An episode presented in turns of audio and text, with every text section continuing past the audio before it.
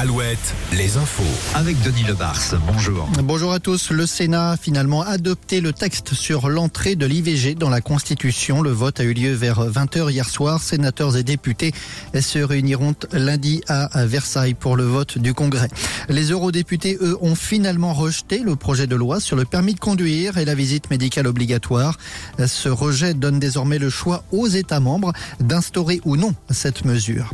Les sangliers désormais au cœur des villes à Limoges, trois sangliers ont été abattus hier dans le jardin d'une maison en pleine ville. Un peu plus tôt, la propriétaire des lieux avait été blessée par l'un des trois animaux. Ce dernier l'avait chargé, l'a renversé, l'a mordu à la main avant que le mari n'intervienne.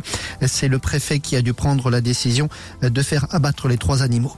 La dénonciation des agressions sexuelles dans le cinéma, Judith Godrèche doit être entendue au Sénat ce matin. La comédienne a été invitée à s'exprimer par la délégation aux droits des femmes.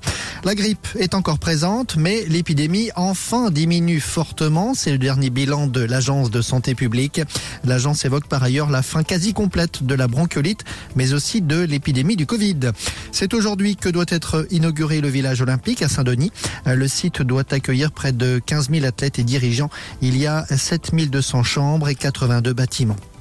Le foot, l'équipe de France féminine battue en finale de la Ligue des Nations hier soir.